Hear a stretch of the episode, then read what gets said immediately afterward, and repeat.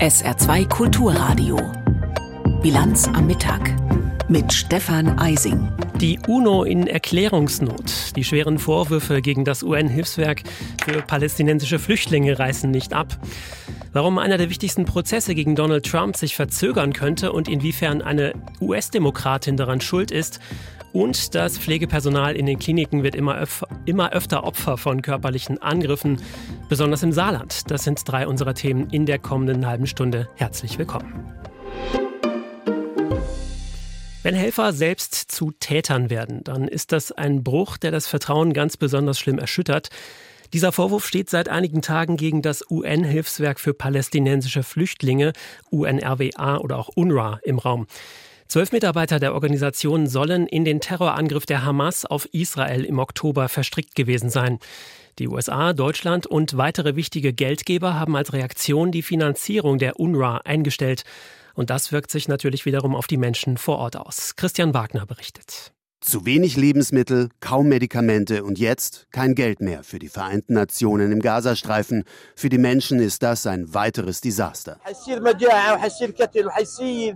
Es wird eine Hungersnot geben und die Leute werden sich gegenseitig umbringen und wer weiß noch was. Bisher habe ich Mehl und Konserven von der UNRWA bekommen. Wenn diese Hilfe ausbleibt, was soll ich tun? Dann kann ich nur noch betteln oder stehlen sagt der Palästinenser Nahed Bachlul aus Rafah im Süden des Gazastreifens. Gerade bemüht sich das UN-Hilfswerk für die palästinensischen Flüchtlinge, kurz UNRWA, darum, größere Mengen Mehl in den Gazastreifen zu bekommen, damit wieder Brot gebacken werden kann. Nur bis Ende Februar würde das Geld reichen, warnt die UNRWA. Dann würde man keine Hilfsgüter mehr bezahlen und bereitstellen können. UN-Sprecher Stefan Dujaric bemüht sich darum, die Geberländer wie die USA und Deutschland umzustimmen. Der UN-Generalsekretär ist entsetzt über diese Vorwürfe und hat eine schnelle Untersuchung angeordnet. Jeder Mitarbeiter, der an den Vorgängen des 7. Oktober beteiligt war oder sie unterstützt hat, muss entlassen und strafrechtlich verfolgt werden. Die New York Times berichtet über die Vorwürfe, die insgesamt zwölf Palästinensern gemacht werden, die für die UNRWA gearbeitet haben. Es gibt Namen, Handynummern und mit den Mobiltelefonen habe man nachweisen können, wo die Personen an dem 7. Oktober waren. Einer habe sich an der Verschleppung einer Geisel beteiligt, ein anderer habe Waffen beschafft, heißt es von israelischer Seite. Zwei der zwölf Personen sollen tot sein. Dass die UNRWA in Gaza unter ihren 13.000 Mitarbeitern auch aktive Hamas-Mitglieder hat, ist für die liberale israelische Tageszeitung Haaretz allerdings keine Überraschung. Schließlich sei die Hamas nach 17 Jahren Herrschaft überall im Leben der Menschen in Gaza. Dass Hamas und UNRWA miteinander verflochten sind, dürfe daher niemanden überraschen, schreibt die israelische Zeitung. Wenn man der UN-Organisation deshalb das Geld entziehen wollte, dann hätte man das schon lange vor dem Massaker des 7. Oktober tun sollen. Israel ist einerseits angewiesen auf die UNRWA bei der Versorgung der Menschen in Gaza, andererseits kritisiert die Regierung in Jerusalem die Vereinten Nationen und ihre Institutionen seit Jahrzehnten als israelfeindlich und so klagt der israelische UN-Botschafter Gilad Erdan in New York.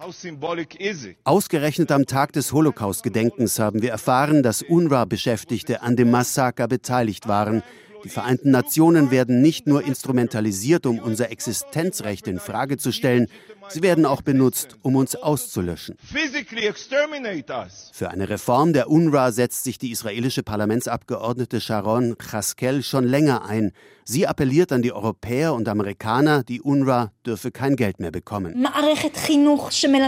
Die UNRWA verbreitet in ihren Schulen einen radikalen Islamismus. Sie haben den Weg für das Massaker vom 7. Oktober geebnet. Die UNRWA ist ein Arm der Hamas mit 13.000 Mitarbeitern im Gazastreifen.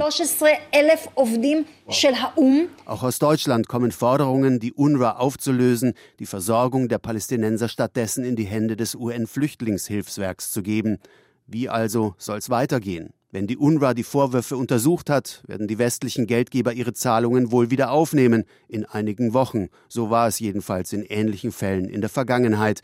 Denn für die akute Versorgung der Hungernden und Obdachlosen in Gaza wird man ohne die UNRWA nicht auskommen auch nicht bei der gewaltigen Aufgabe eines Wiederaufbaus im Gazastreifen. Christian Wagner berichtete aus dem Nahen Osten. Und wir bleiben direkt dort. Die US-Regierung hat Vergeltung angekündigt, nachdem bei einem Drohnenangriff auf einen Stützpunkt in Jordanien drei US-Soldaten getötet und 20 weitere verletzt worden waren. Die USA sehen radikale islamistische Milizen hinter dem Angriff und sie sagen, diese Milizen würden vom Iran unterstützt. Die Regierung in Teheran hat das jetzt zurückgewiesen. Karin Senz. Widerstandsgruppen in der Region würden keine Befehle aus Teheran bekommen, sagte der Sprecher des Außenministeriums Kanani laut iranischen Medien. Sie würden auf Grundlage ihrer eigenen Prinzipien über Aktionen entscheiden und nur auf die Kriegsverbrechen und den Völkermord durch Israel reagieren, so Kanani weiter. US-Präsident Biden hatte radikale pro-iranische Gruppen, die in Syrien und dem Irak aktiv sind, für den Angriff verantwortlich gemacht. Der Sprecher des iranischen Außenministeriums warf Washington politische Ziele vor. Man würde versuchen, die Realitäten in der Region umzukehren und den Konflikt im Nahen Osten auszuweiten. Davor warne man. Er forderte, Israel müsse sofort seine Angriffe auf den Gazastreifen beenden. Man brauche einen Waffenstillstand, um Frieden in der Region zu schaffen. In der Nacht zum Sonntag hatten offenbar Widerstandskämpfer drei US-Soldaten durch einen Drohnenangriff auf einen Militärstützpunkt in Jordanien an der Grenze zu Syrien getötet. Es waren die ersten US-Soldaten seit Beginn des Gazakrieges, die so ums Leben kamen. Unterdessen hat Teheran am Morgen vier Häftlinge hinrichten lassen. Sie sollen für den israelischen Geheimdienst Mossad gearbeitet haben. Angeblich hatten sie geplant, eine Rüstungs- und Raketenfabrik im Iran zu sabotieren. Schauen wir in die USA. Es gibt bestimmt nicht wenige US-Demokraten, die würden einige ihrer Parteikolleginnen und Kollegen gerne mal packen und schütteln und ihnen sagen, Donald Trump macht es uns mit seiner Art so einfach. Alles, was wir tun müssen, ist uns selbst korrekt zu verhalten. Fanny Willis, Staatsanwältin aus Georgia, könnte so eine Schüttelkandidatin sein. Sie hat Trump unter anderem wegen Wahlmanipulation angeklagt und jetzt kommt raus, Staatsanwältin Willis hatte offenbar eine Affäre mit einem verheirateten Anwalt und soll ihm lukrative Aufträge zugeschustert haben. Das ändert zwar nichts an den Vorwürfen gegen Trump, könnte sich aber maßgeblich auf den Prozess auswirken. Aus Washington, Julia Kastein.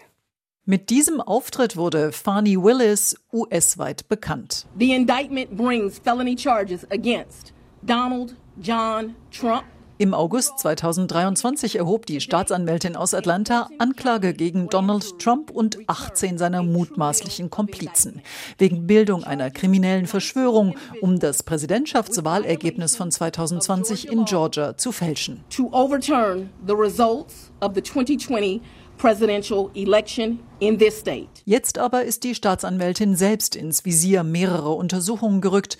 Trump und einer seiner Mitangeklagten haben deshalb beim zuständigen Richter sogar die Einstellung des Verfahrens beantragt. Der Vorwurf, Willis hat einen Sonderstaatsanwalt angeheuert, mit dem sie angeblich eine Affäre hatte. Der noch verheiratete Jurist hat am laufenden Verfahren gegen Trump schon über 650.000 US-Dollar verdient. Und er bezahlte zwei Flüge mit Willis nach Miami und San Francisco. Das belegen Dokumente aus einem laufenden Scheidungsverfahren. Das sind schon sehr ernste Vorwürfe, sagt der republikanische Senator von Georgia, Greg Dolezal, im Lokalfernsehen. The really the serious allegations that are out there as to whether or not this is prosecution for profit or there is some sort of inherent conflict of interest. Es gehe um die Frage, ob sich jemand durch eine Anklage gegen Trump bereichern wolle und ob es nicht wenigstens einen erheblichen Interessenskonflikt gebe. Das will der Republikaner jetzt im Landesparlament von Georgia untersuchen lassen. Aufgebracht wurden die Vorwürfe über den Anwalt eines Mitangeklagten von Donald Trump. Die schwarze Demokratin Willis ist Lieblingshassobjekt des Ex-Präsidenten und seiner Anhänger. Bei einem Wahlkampfauftritt kürzlich sprach Trump ihren Namen Fani absichtlich falsch aus. Fanny bedeutet umgangssprachlich Hintern. Did you see Fanny? Fanny from Atlanta. Sie hat ihrem Freund, der keinerlei Erfahrung als Anwalt hatte, fast eine Million Dollar bezahlt und dann beschlossen sie, auf wunderschöne norwegische Kreuzfahrten zu gehen. Er war sehr freigebig mit unserem Geld. Diese Leute sind korrupt. Willis selbst hat sich noch nicht direkt zu den Vorwürfen geäußert. God, you did not tell me that people would call me the N-word more than they call me Fani. Bei einem Gottesdienst in Atlanta Mitte Januar schilderte Willis Morddrohungen und Beschimpfungen gegen sich. Sie höre das N-Wort häufiger als ihren Vornamen und sie unterstellte, dass Rassismus hinter den Anschuldigungen gegen sie und ihren schwarzen Co-Staatsanwalt stecken. Aber selbst Unterstützer von Willis im Verfahren gegen Trump plädieren mittlerweile dafür, dass sich die Staatsanwältin aus dem Fall zurückziehen sollte. Der Jurist und Ethikprofessor Clark Cunningham von der Georgia State University beispielsweise. The best thing for the case, really, and I think for the public, is for her to step aside, Mr. Wade to step aside. Do it now. Don't Don't, don't do it later. Das wäre das Beste, weil sonst endlose Verzögerungen und möglicherweise sogar die Einstellung des Verfahrens gegen Trump drohten, so Cunningham bei CNN. Für den Ex-Präsidenten wären das sehr gute Nachrichten. Das Verfahren in Georgia ist das einzige, in dem er sich im Falle seiner Wiederwahl nicht sofort selbst begnadigen oder die Ermittlungen einstellen lassen kann. Julia Kassein berichtete aus den USA. Und von da aus schauen wir jetzt auf die andere Seite der Welt nach Hongkong. Wer dort eine Bleibe sucht, wird freundlich begrüßt vom teuersten Wohnungsmarkt der Welt. Der Boom dort ändert aber nichts daran, dass der Immobiliensektor in China seit längerer Zeit in einer schweren Krise steckt. Dafür zum Symbol geworden ist der Name Evergrande, ein hochverschuldeter Immobilienkonzern. Ein Gericht in Hongkong hat jetzt angeordnet, Evergrande wird aufgelöst, liquidiert. Das dürfte das Vertrauen in den kriselnden Immobilienmarkt in China weiter erschüttern. Von dort berichtet Eva Lambi-Schmidt. Genug ist genug, so Richterin Linda Chan bei der Urteilsverkündung. Nach anderthalb Jahren Anhörung habe Evergrande es immer noch nicht geschafft, einen konkreten Vorschlag zu machen, wie das Unternehmen umstrukturiert werden soll. Anfang Dezember hatte die Richterin dem Unternehmen noch einen Aufschub gewährt, um die drohende Abwicklung abzuwehren. Diese Frist ist nun verstrichen. Die Gerichtsentscheidung kommt nicht überraschend. Mit 300 Milliarden Verschuldung, zwar in US-Dollars, hat natürlich Evergrande einen ähnlichen Schuldensockel wie Griechenland vor zehn Jahren aufgehäuft gab keinen guten Restrukturierungsplan. Und jetzt muss man eben sehen, wo die Reise hingeht. Das sagt Jörg Wuttke, ehemaliger langjähriger Präsident der Europäischen Handelskammer in China, kurz nach dem Gerichtsurteil. Evergrande-Chef Xiao In sagte chinesischen Staatsmedien, er bedauere die Entscheidung, sie sei nicht im Interesse des Unternehmens. Evergrande ist das am höchsten verschuldete Immobilienunternehmen weltweit. Der Konzern hatte bis zuletzt vergeblich versucht, alle Beteiligten zu überzeugen, mehr Zeit zu bekommen, um seine Schulden zu begleichen. Allein 22,7 Milliarden von den etwa 300 Milliarden US-Dollar Schulden wurden im Ausland aufgenommen. Nach dem Gerichtsurteil werden jetzt die vorläufigen Insolvenzverwalter die Verhandlungen mit den Gläubigern führen. Welche konkreten Auswirkungen das Urteil haben wird, ist noch nicht klar, denn Evergrande ist zwar an der Börse der chinesischen Sonderverwaltungs Bundesregion Hongkong gelistet. Die größte Bautätigkeit ist jedoch in Festlandchina. Das sind zwei unterschiedliche Rechtsräume. Inwieweit die Abwickler auch in Festlandchina Zugriff haben, ist noch nicht abzusehen. Es sei sehr kompliziert, meint Simon Lee, Finanzanalyst und Evergrande-Experte von der chinesischen Universität Hongkong. Grenzüberschreitende Angelegenheiten sind kompliziert, weil das an der Hongkonger Börse notierte Unternehmen seine Finanzmittel in Hongkong aufbringt, aber die Hauptgeschäftsaktivitäten des Unternehmens auf dem chinesischen Festland liegen. Wann immer es einen Rechtsstreit gibt, sind beide Gerichtsbarkeiten in Hongkong und auf dem Festland involviert. Bei einer angeordneten Liquidierung ist es einfach schwierig, wie das auf dem chinesischen Festland umgesetzt wird. Simon Lee geht wie viele andere Experten nicht davon aus, dass sich die Liquidierung von Evergrande auf die globalen Finanzmärkte auswirken wird, wie die Finanzkrise 2008. Auf das Wirtschaftswachstum der zweitgrößten Volkswirtschaft der Welt allerdings schon. Der Finanzanalyst schätzt, dass die Auflösung von Evergrande China im laufenden Jahr 0,5 Prozent des Bruttoinlandsprodukts kosten könnte. Die Zahl hänge aber auch davon ab, welche Maßnahmen die chinesische Regierung nun ergreift, um das Vertrauen in den kriselnden Immobilienmarkt zu stärken.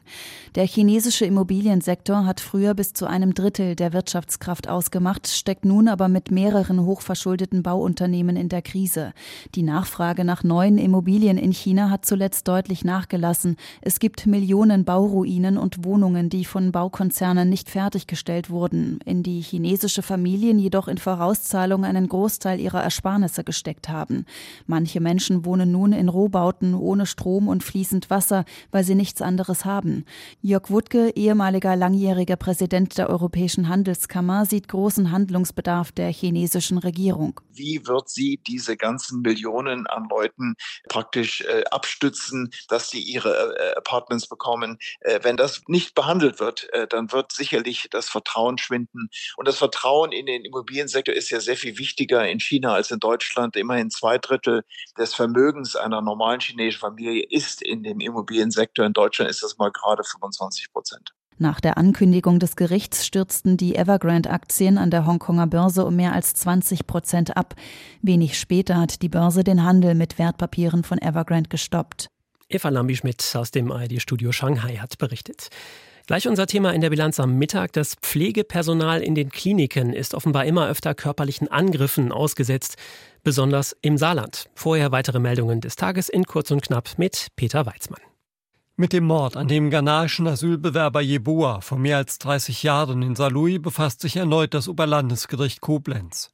Wie das Gericht dem SR bestätigte, hat es die Anklage gegen den früheren Anführer der Saluja Neonazi-Szene Peter St. zugelassen.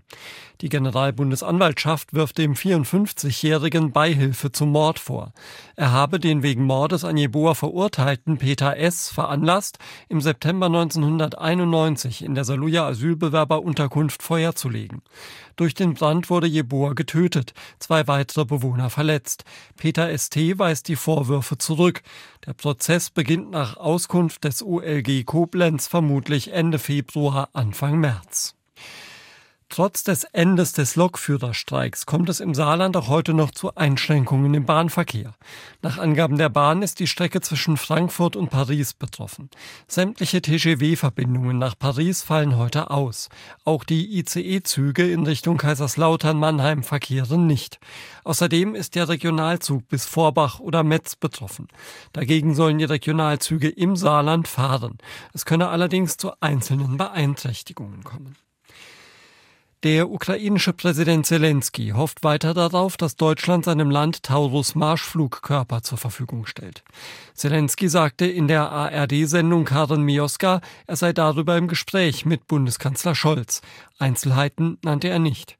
Der Bundestag hatte zuletzt erneut eine Lieferung der Marschflugkörper mit den Stimmen der Ampelregierung abgelehnt. Zelensky sprach in Bezug darauf von einem Signal. Er hoffe aber, dass es noch eine andere Entscheidung geben werde. Es werde Deutschland kaum helfen, wichtige Waffen für sich zu behalten, statt sie der Ukraine im Kampf gegen Russland zur Verfügung zu stellen. Nach einem tödlichen Anschlag in einer katholischen Kirche in Istanbul hat die türkische Polizei zwei Verdächtige gefasst. Laut Innenministerium stammen die Männer aus Russland und Tadschikistan. Gestern waren während eines Gottesdienstes zwei Maskierte in die Kirche in Istanbul eingedrungen. Sie hatten einen Mann erschossen und waren anschließend geflohen. Die Behörden gehen von einer gezielten Tötung aus. Die Terrororganisation Islamischer Staat reklamierte den Angriff für sich. Dem Gesundheitssystem in Deutschland geht es nicht so besonders gut. Und wie so oft, wenn es in einer Branche knirscht, dann entlädt sich die Wut der Menschen häufig an den Beschäftigten dieser Branche, die selbst am wenigsten dafür können. Der Spiegel berichtet gerade, innerhalb von drei Jahren ist die Zahl der sogenannten Rohheitsdelikte, zum Beispiel Körperverletzung, in den Krankenhäusern deutlich gestiegen. Und besonders schlimm ist die Lage offenbar im Saarland. Patrick Wirmer versucht, dem auf den Grund zu gehen. Den Neurologen haben wir dazu gerufen. Caroline Hägele, Brille, Pferdeschwanz, blauer Kittel, steht im Empfangsraum der zentralen Notaufnahme des Klinikums Saarbrücken. Zwei Kabinen, die durch einen Sichtschutzvorhang getrennt sind. Außerdem ein Schreibtisch, Messgeräte und ein großer Bildschirm an der Decke, der die nächsten Patienten samt ihrer Beschwerden ankündigt. Diese Frau leidet an Krämpfen. Und dann muss man innerhalb kürzester Zeit sehr viel Beziehungsarbeit leisten, um eine Vertrauensbasis aufzubauen. Caroline Hägele ist pflegerische Leiterin der ZNA, der zentralen Notaufnahme. Ihr Traumjob. Auch wenn die Stimmung zwischen Patienten und Personal immer aggressiver wird. Die Umgangsformen sind einfach so roh, das hat sich so verändert, dass man oft sprachlos ist. Viele Patienten sind zu später Stunde stark alkoholisiert oder stehen unter Drogen. Die Polizei fährt immer häufiger mit. Und diese Patienten sind immer aufwendig, die binden auch meistens überdimensional viel Personal, aber man ist sicher. Neben Verband und Spritzen liegen mittlerweile auch Spuckhauben immer griffbereit. Die sehen aus wie Astronautenhelme aus Papier und Plastik und werden aggressiven Patienten über den Kopf gestülpt. Abgeschaut hat man sich das bei der Polizei. Und das haben wir jetzt ganz neu in unser Repertoire genommen und bestellt, weil wir sie tatsächlich auch mehrfach im Monat benötigen. Die Gewalt in den Krankenhäusern steigt. Sogenannte Rohheitsdelikte, etwa Körperverletzungen, haben im Saarland bundesweit am stärksten zugenommen, um 67 Prozent. Eine Erklärung dafür hat Christian Braun, der ärztliche Direktor des Winterberg-Klinikums, nicht.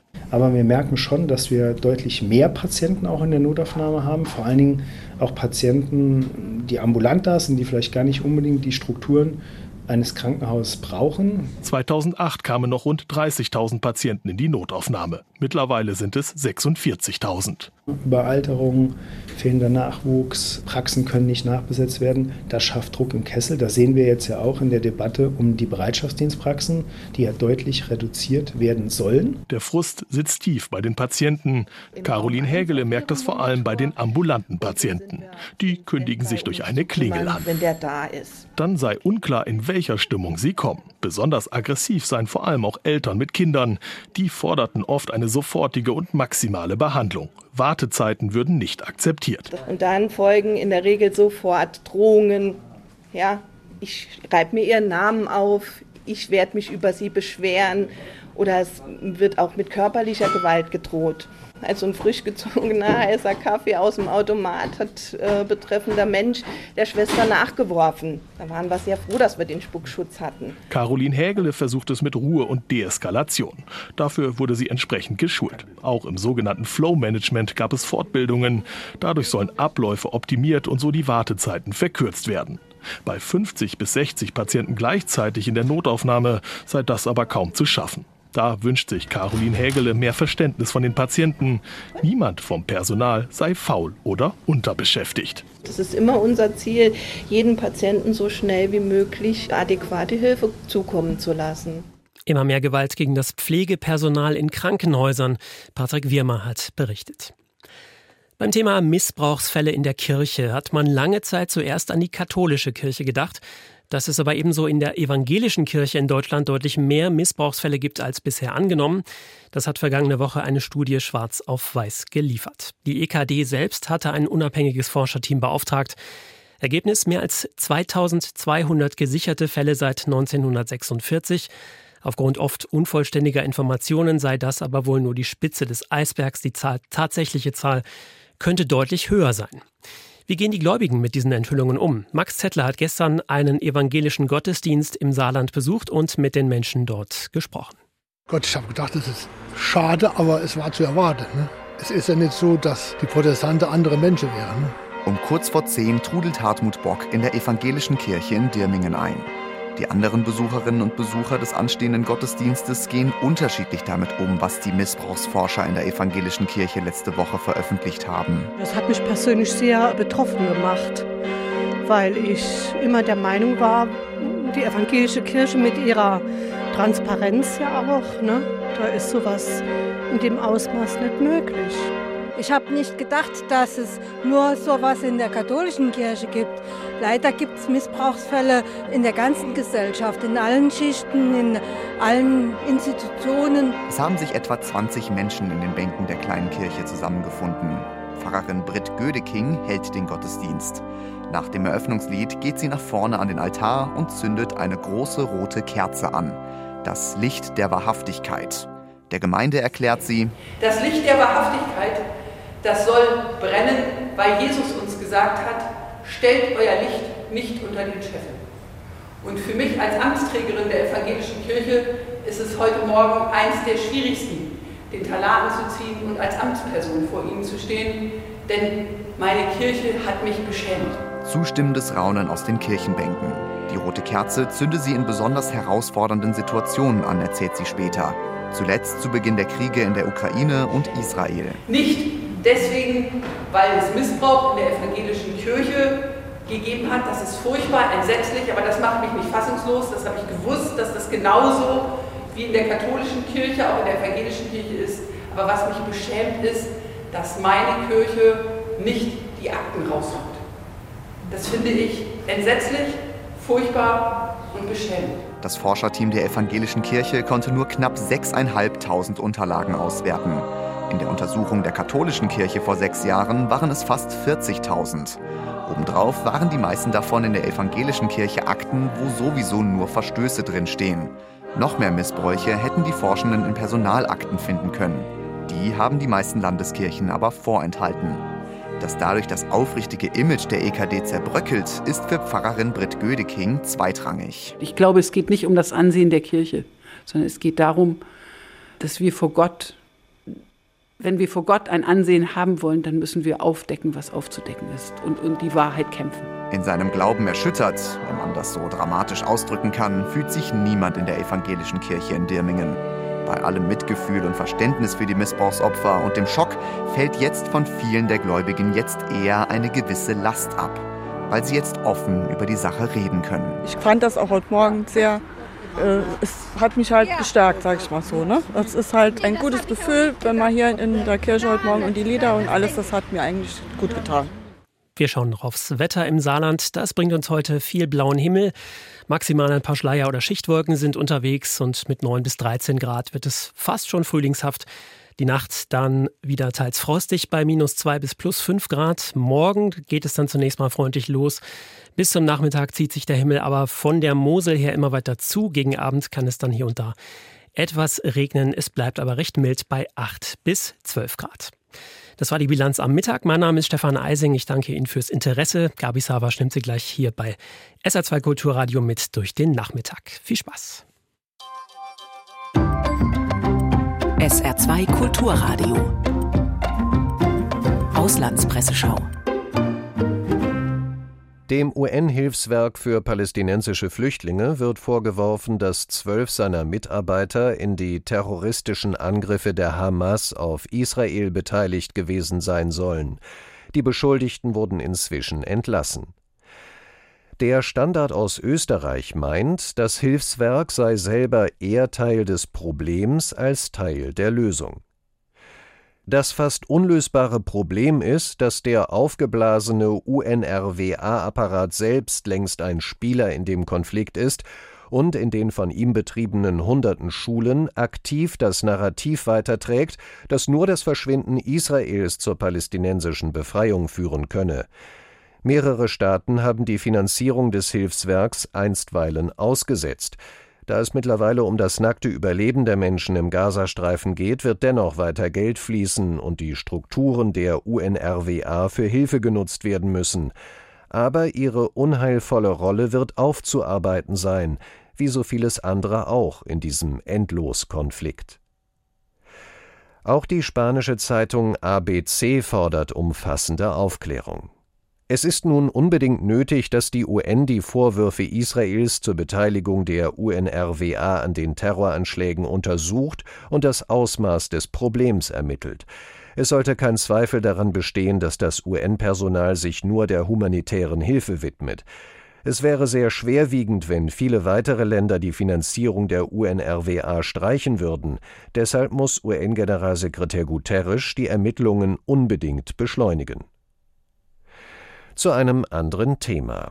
Der ehemalige US-Präsident Trump ist im Prozess wegen Verleumdung der Kolumnistin E. Jean Carroll zu einer Zahlung von über 83 Millionen Dollar verurteilt worden.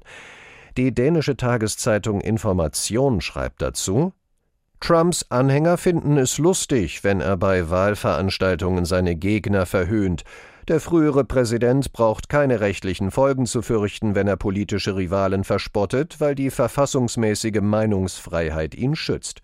Doch das bedeutet nicht, dass Trump einfach jeden beleidigen kann. Das bekam er jetzt vor einem Gericht in New York zu spüren. Auf einmal ist es für Trump teuer geworden, zu glauben, er stehe über dem Gesetz und sei dazu berechtigt, alle zu beleidigen und zu bedrohen. Allmächtig ist Trump zum Glück nicht, wenn das Rechtssystem in Aktion tritt. Der Tagesanzeiger aus der Schweiz blickt auf den Vorwahlkampf der US-Republikaner zwischen Nikki Haley und Donald Trump. Die Frage ist nicht, ob die Republikaner Trump nominieren, das ist so gut wie sicher. Die Frage ist, wie beschädigt er in den Wahlkampf gegen Präsident Biden gehen wird. Und es sieht aus, als ob Nikki Haley Trump maximalen Schaden zufügen will. Für Haley ist es eine Investition in ihre politische Zukunft. Ob Trump dieses Jahr nochmals gewählt wird oder nicht, angesichts seines hohen Alters wird die Republikanische Partei in nicht allzu ferner Zukunft ohne ihn auskommen und Haley ist angetreten, um in dieser Ära nach Trump eine Führungsrolle zu spielen. Sie zielt auf 2028. Das waren Auszüge aus Kommentaren der internationalen Presse, zusammengestellt von Tarek Yusbashi.